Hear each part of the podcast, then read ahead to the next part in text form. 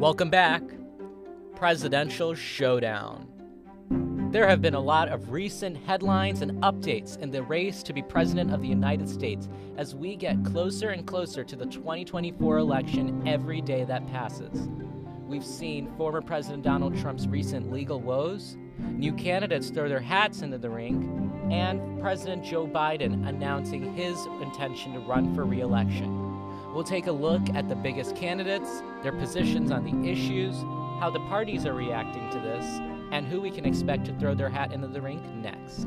We'll be taking a look at those stories and more today, May 5th, 2023.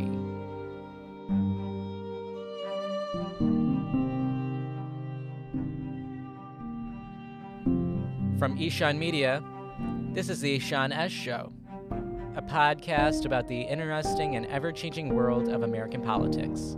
With me, your host, Ishan. Hello. Welcome back to the Ishan S. Show. I am so glad to have you back on the show. I was gone again for a month-long hiatus this time. Maybe we can call it a late spring break, or can we call it an early summer break? I don't know what you want to call it. But I've been out working on a lot of projects, if you will. We've been working on a lot of things that are going to be announced. I think you might want to tune in next week for a very big announcement. And I know it's going to be really exciting. Actually, next week, if I'm not wrong, and I very well might be, but I believe next year marks our 50th episode and our 2-year anniversary for this show. So I'm really excited about that. But there's also some big news that I'm also going to announce. So like all of the days just happen to fall onto that. So please stay tuned for the next episode of the Ishan S. Show. I'm pretty sure you're going to be interested in it. But we have a lot of headlines to get to. I know a lot has happened over the past month that I haven't been able to get to. But, you know, I'm here for this episode at least, and probably next episode next week. And I am really excited to cover it. But let's get into some headlines. Well, really headline. So President Biden has had a few personnel changes over the past few days, such as Domestic Policy Council Chair and Advisor Susan Rice announcing her resignation. That's going to be effective on May 26th. Susan Rice, for those of you who don't know, is a decorated national security expert who worked in the Obama administration as National Security Advisor and was actually floated as a top candidate for Secretary of State. So then some people asked me, like, what is she doing as Domestic Policy Advisor? Like, this isn't really her jam. But she actually was appointed to the role by President Biden when he began his term back in 2021 after he had won the election. But before that, Rice was actually a strong candidate for vice president. She competed against Kamala Harris, among other people, for the job. And I think Joe Biden really wanted to help fluff up her domestic policy experience as a show of maybe, hey, you have a future in this. So Susan Rice served in that capacity. She'll be leaving that job, and it'll be effective on May 26th. But in her place, President Biden also recently announced that Neera Tanden is going to be taking the new job. She is currently the White House Staff Secretary. Her job is to make sure that all the personnel things that are happening in the White House are under control, are under order. But beyond that, she has also been a very important ally. She's been an important name in Democratic circles. Actually, she was the president of the very well-known political think tank, the Center for American Progress, a liberal think tank based out of D.C. She was the president of that. In addition to that, she's also been she's had a huge media presence. So Neera Tanden was actually nominated for director of the Office of Management and Budget, which is a really important role in the White House, because you have a lot of discretion when it comes to spending money. Like, Congress will say, hey, this is how we want you to spend the money, but they get to decide in where that money goes. Like, they'll decide what programs, what businesses, what contracts. So Office of Management and Budget is actually quite a powerful role. So Biden had initially nominated her for that job, but Her nomination ended up failing in the U.S. Senate after Senator Joe Manchin of West Virginia, he worked his way in again, after Senator Joe Manchin of West Virginia essentially shut down her nomination by refusing to vote for her. He cited that she cited her social media presence as a huge issue for him that really turned him away from actually voting to confirm Neera Tanden. Well, Joe Biden did say that he was not going to get rid of Neera, so he did end up pulling the nomination and instead put up Shalindana Young. I'm definitely getting the name wrong, but she was nominated for deputy director. She got a promotion to director. Neera Tanden's name was pulled, and then she was put in the place of White House staff secretary. Now she'll be coming back in a more formal capacity. I mean, she's already played a big role. She's well known in the West Wing, but now she'll have a more visible role that the American people can see her at work, which is going to be something interesting to watch, especially because this is somebody who has a lot of potential in terms of the environment of the Biden White House that we have not been able to see or really get tapped as much. But now with her in a more visible and prominent position, I think we're going to be hearing more of Neera Tanden. And in addition to the position of chair of the Domestic Policy Council, there is also then the CDC director position that's held by Rochelle Walensky.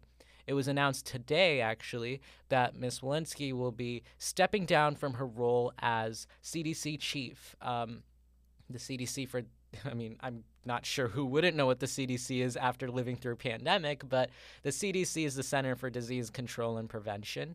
And she, Walensky, was the director of it. So she was pretty well known, especially, you know, earlier into the Biden term as when pandemic was still a big issue. She was a very visible face to the likes of like Dr. Anthony Fauci, a pretty big public health expert. She had made a lot of decisions that had garnered her praise from Democrats and criticism from Republicans.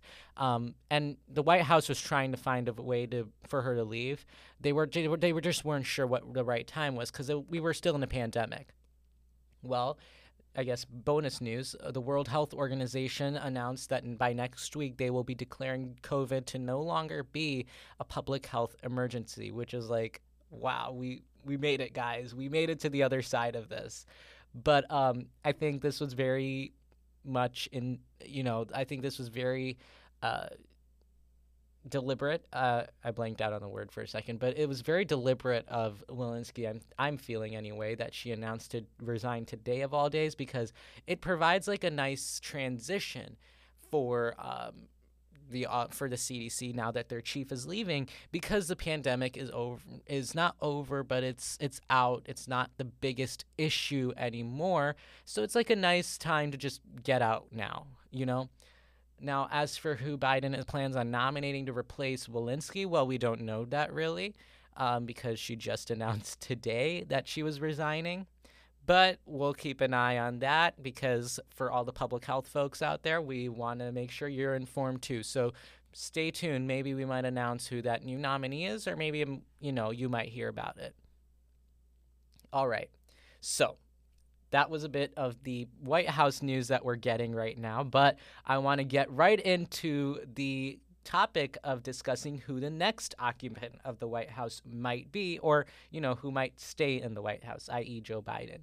But I want to talk about about the race for 2024, because I think the last time we did an update was probably 3 months ago. I want to make these 2024 updates a little more periodic, a little more frequent, because the 2020 election is now entering its full swing. Like, now we are in the heat of the moment.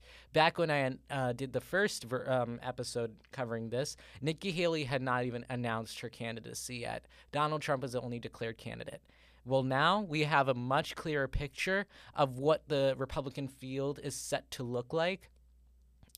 We have a much clearer view of what things are going to look like and how their GOP is going to select their nominee. And back then, Donald Trump had not been an indicted president yet. And I know that's not been in the news. It's not, you know, necessarily the most attractive thing for the news, in the news right now. There are other things, but I think this is a pretty notable thing that should be included. And I think this really does play a big role in this GOP primary. And then Joe Biden, the question was raised in the last episode of whether or not he announces. Joe Biden announced that he's running for president. So there's a lot of interesting things to go through, but I want to first just get some general information out. You know, I've definitely talked about this before, and I'm using the same prompt actually for this episode to talk about it. But first, some general information for my friends who might not know. The next presidential election is going to be on November 5th, 2024. Do you got a countdown on your phone? Because I do. The next presidential term will begin on January 20th, 2025. The current president of the United States is Joe Biden, and the current vice president is Kamala Harris. You know, there are 100 Senate seats, of which 51 are controlled by Democrats, and the 49 are controlled by Republicans.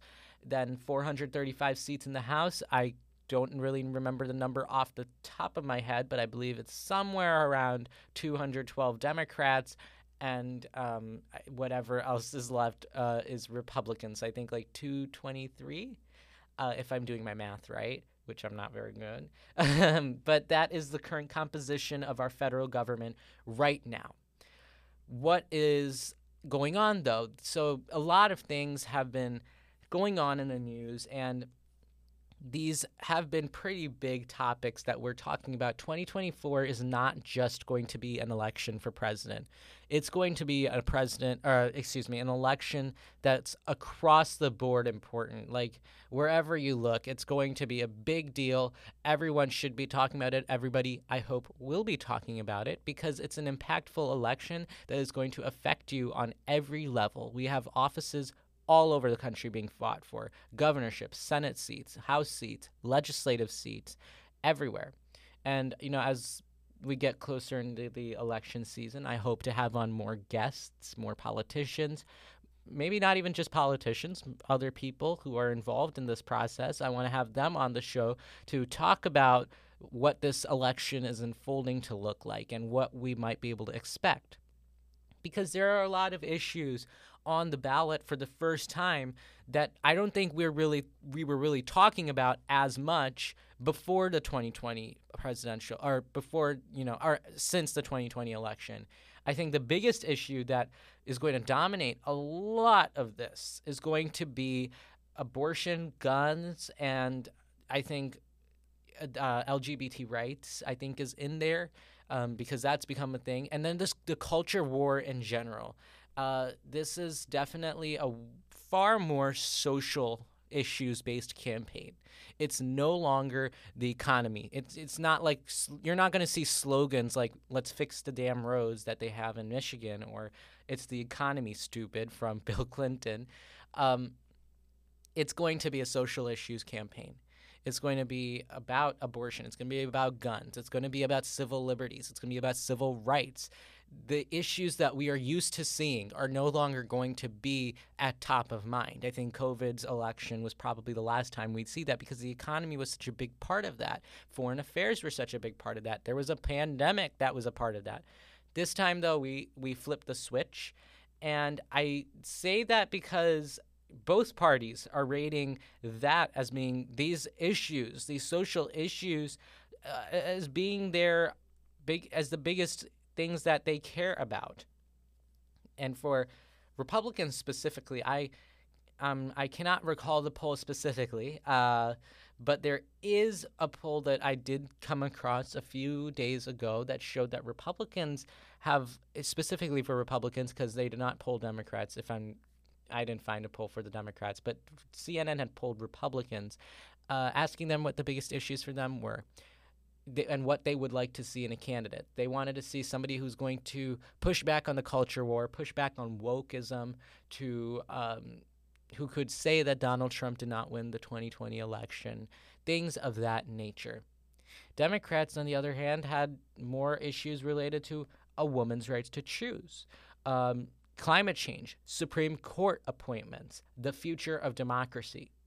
Notice how none of these have to do with dollars and cents, how none of these have to do with the boring politics. This is all divisive populist politics that is taking over our elections right now, and that's what people are talking about the most.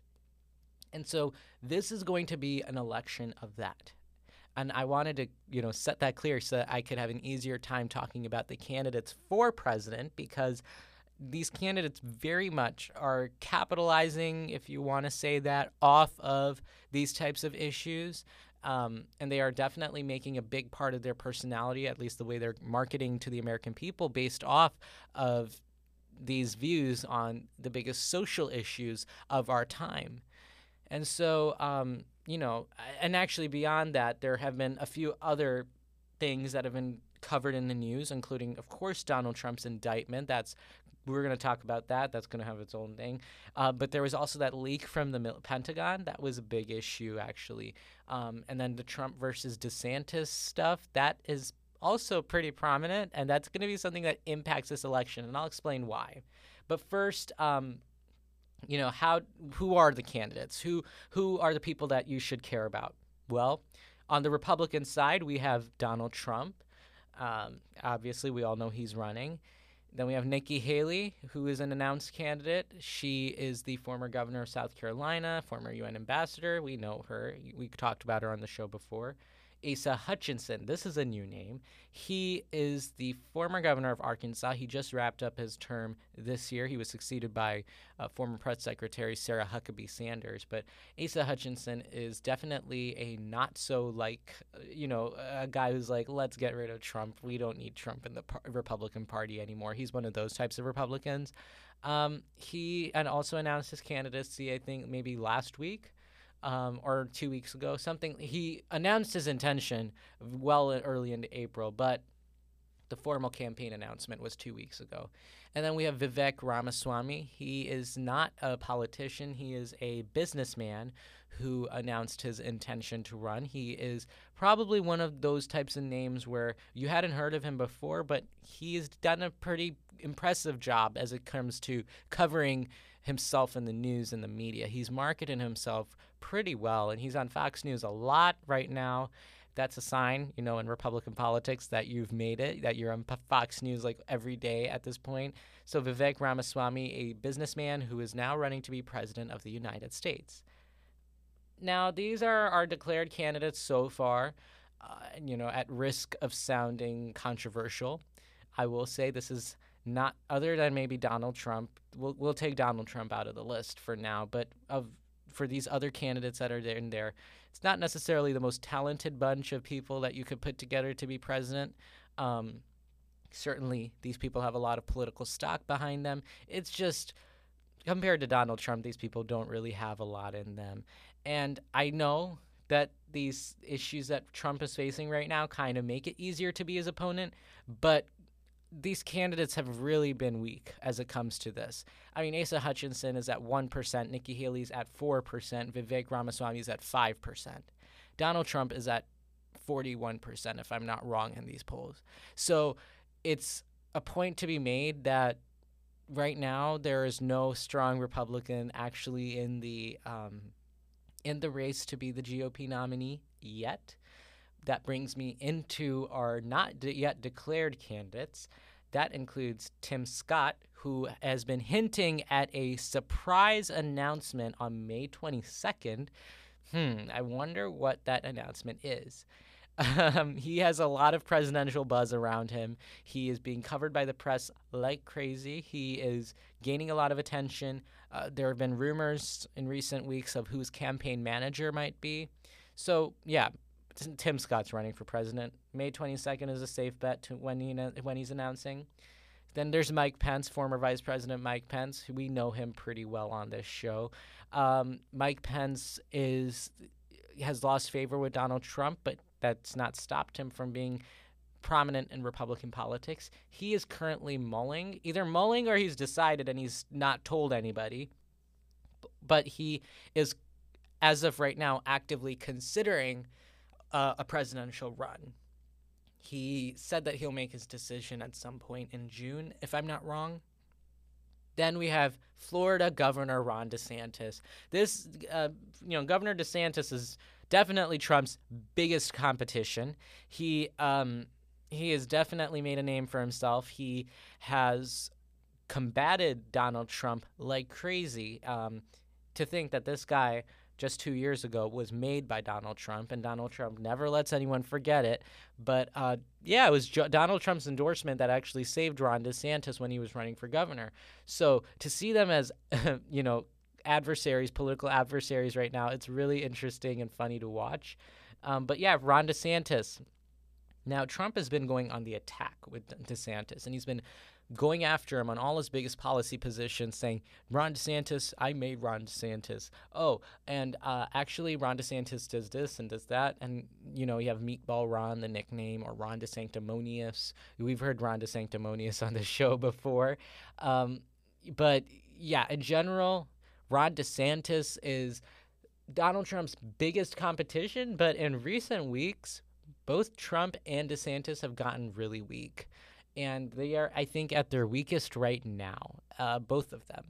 So Donald Trump is going down, but he's taken Ron DeSantis down with him. Now, why necessarily is this relevant? Well, if you think about this in terms of electoral politics, if the Republican Party is divided in the way that it is between Trump and the alternative, they have to really consider how this impacts them in a general election, because Donald Trump can really win this election beating up Ron DeSantis, but he's also going to be beating up like half of Republicans right now that support DeSantis and other candidates. He's going to be, beating them up, and it's going to divide the party. Some voters might be turned off, and if there's the type of messaging that Asa Hutchinson has, for example, that Donald Trump is not good for the Republican Party, then that's going to really invigorate a lot of voters, and maybe we might see what happened in 2020, which is some of those Republicans switching over to Democrat to vote for Joe Biden just so they wouldn't vote for Trump. Of course, it doesn't have to be that way. Donald Trump might very well just pull this off and cruise through. He might just cruise through the election and win the 2024 nomination and then go against Joe Biden as a strong candidate the way he did in 2020. Well, strong as when he went in 2020. But definitely the infighting in the Republican Party, which is being spearheaded by Donald Trump and Ron DeSantis, is not productive. I don't think it's going to help their party in the long run, but of course it's politicians. They don't really care. They want to look at the best way to get them in office right now. And right now the more attractive option is to attack the opponent like crazy. Now, as for Ron DeSantis, I have full faith that he's going to announce his candidacy for president, and I will be most certainly watching that announcement. But we should expect an announcement either this month or next month, because that's what Ron DeSantis has promised us. Once the Florida legislative session ends, he would announce his candidacy. And actually, based on a Fox News report just today, Ron DeSantis is going to come very close to making that announcement soon. Now, that was a view of the Republican primary field. And then we'll just quickly chat about Joe Biden and then talk about the election in general. But for Republicans, another nice fact is that they have the Republican debates coming up, which if you are a politics nerd like me, a presidential politics nerd, you watch all the debates. So for my friends out there who are curious, the first debate is going to be in August, and it's going to be hosted by Fox News. As of right now, they have not released the criteria to qualify for this debate, although Donald Trump has already indicated that he might not be in attendance of this debate. We're going to have to see what Donald Trump decides to do there. But if he doesn't show up, I say it'd be a really boring debate. We need Donald Trump on that debate stage. But he said, if I'm already winning, why should I be on a debate stage? And he's entitled to his viewpoint. He can do what he wants as a candidate. So, but stay tuned for that. And now let's talk about Joe Biden. So Joe Biden announced his intention to run for re-election on April 25th, which was 4 years to the day that he had announced his presidential campaign 4 years, in 2019. And that was a video that he posted on Instagram and Twitter and all his social medias. It wasn't a bad video, actually, to be honest. It was politically, in terms of a messaging thing, it was a pretty good video. It started with him talking about the January 6th riots. Then it started, and then it went on to him talking about abortion, and then talking about what things have happened, you know, yada, yada, yada, presidential, you know, vote for me, that type of stuff. But he also very much touted his legislative accomplishments, which are, you know, always overshadowed. The accomplishments that he's been able to make in office have been pretty interesting and notable, such as the infrastructure package. Infrastructure Week was a joke. It was even a joke when I first covered it on this show, when there was discussion of an infrastructure week. It was a joke when we announced it. Joe Biden actually made it happen. He talked about his foreign policy successes. He talked about his climate agenda. Joe Biden has been delivering on what he said he would deliver on. Yeah, he's had a few shortcomings along the way, and I think he's going to have to definitely answer for that. But he's been marketing things in a pretty general fashion. I don't really need to cover Joe Biden that much because he's the subject of nearly every episode on this show, and also because he's the only really serious candidate. That's not to say that there aren't other candidates. We do have two other candidates, Marianne Williamson. For those of you that followed the 2020 presidential Democratic primary, you know who Marianne Williamson is. She is a self-help guru that is an author who has run for president before. She was mocked for being, you know, a bit of the I don't have a word to describe her, but she's an interesting character. Did not win. Most people did not take her candidacy seriously, although she made it pretty far into the debate stage. So I guess that's something. But, yeah, Marianne Williamson is running.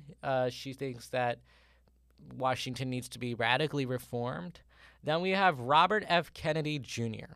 Yeah, that name sounds familiar.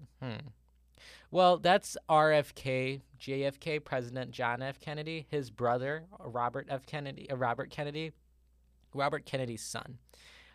So John F. Kennedy's nephew. He's a very prominent anti-vax activist and an environmental lawyer. Interesting mix.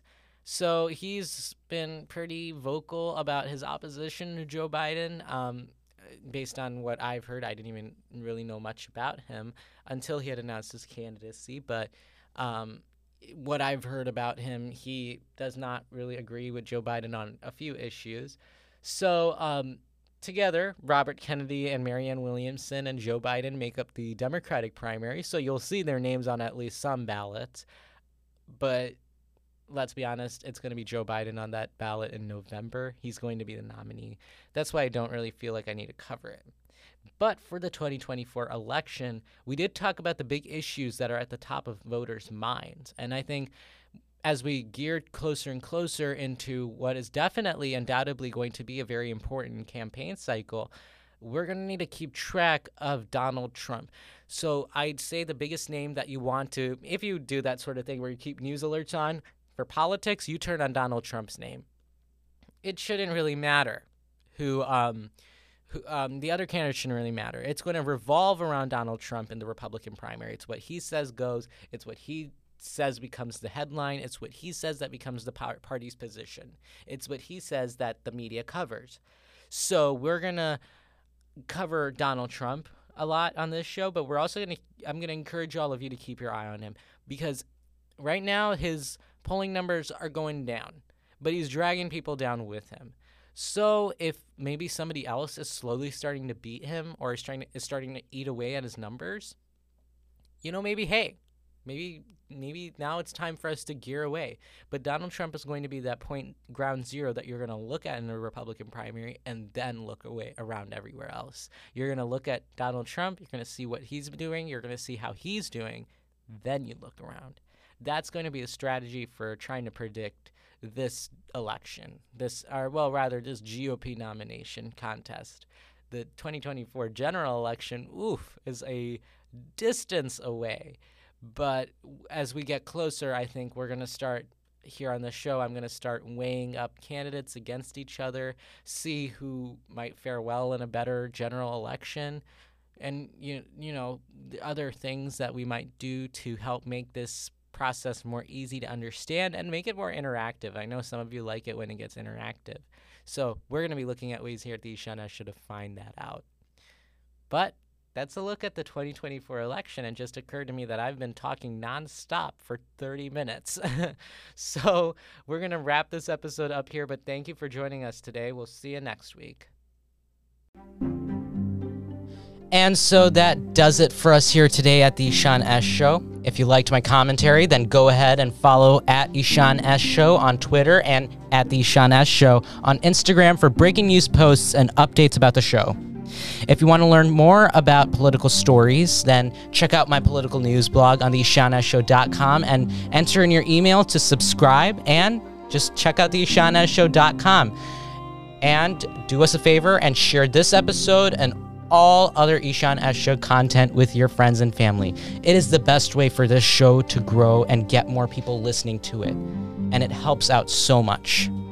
Thanks again for all your support, and I'll see you guys soon. Bye.